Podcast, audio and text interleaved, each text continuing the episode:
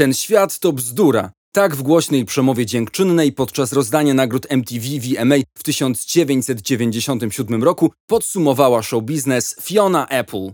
Trzy miesiące wcześniej piosenkarka zaistniała w zbiorowej świadomości odważnym singlem Criminal, traktującym o kobiecej seksualności, który opatrzono nawet bardziej kontrowersyjnym teledyskiem.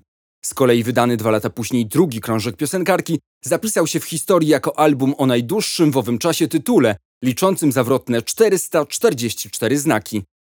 Co nawet bardziej istotne, został owacyjnie przyjęty przez krytykę i słuchaczy, wprowadzając tylnymi drzwiami charakterystyczną dla późniejszej twórczości Apple stylistykę, łączącą musicalową melodykę z szeroko pojętym alt-popem.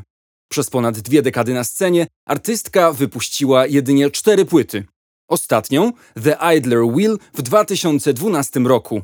Jak jednak potwierdziła we wrześniu w wywiadzie dla magazynu Vulture, obecnie kończy pracę nad kolejnym albumem, który powinniśmy usłyszeć niebawem.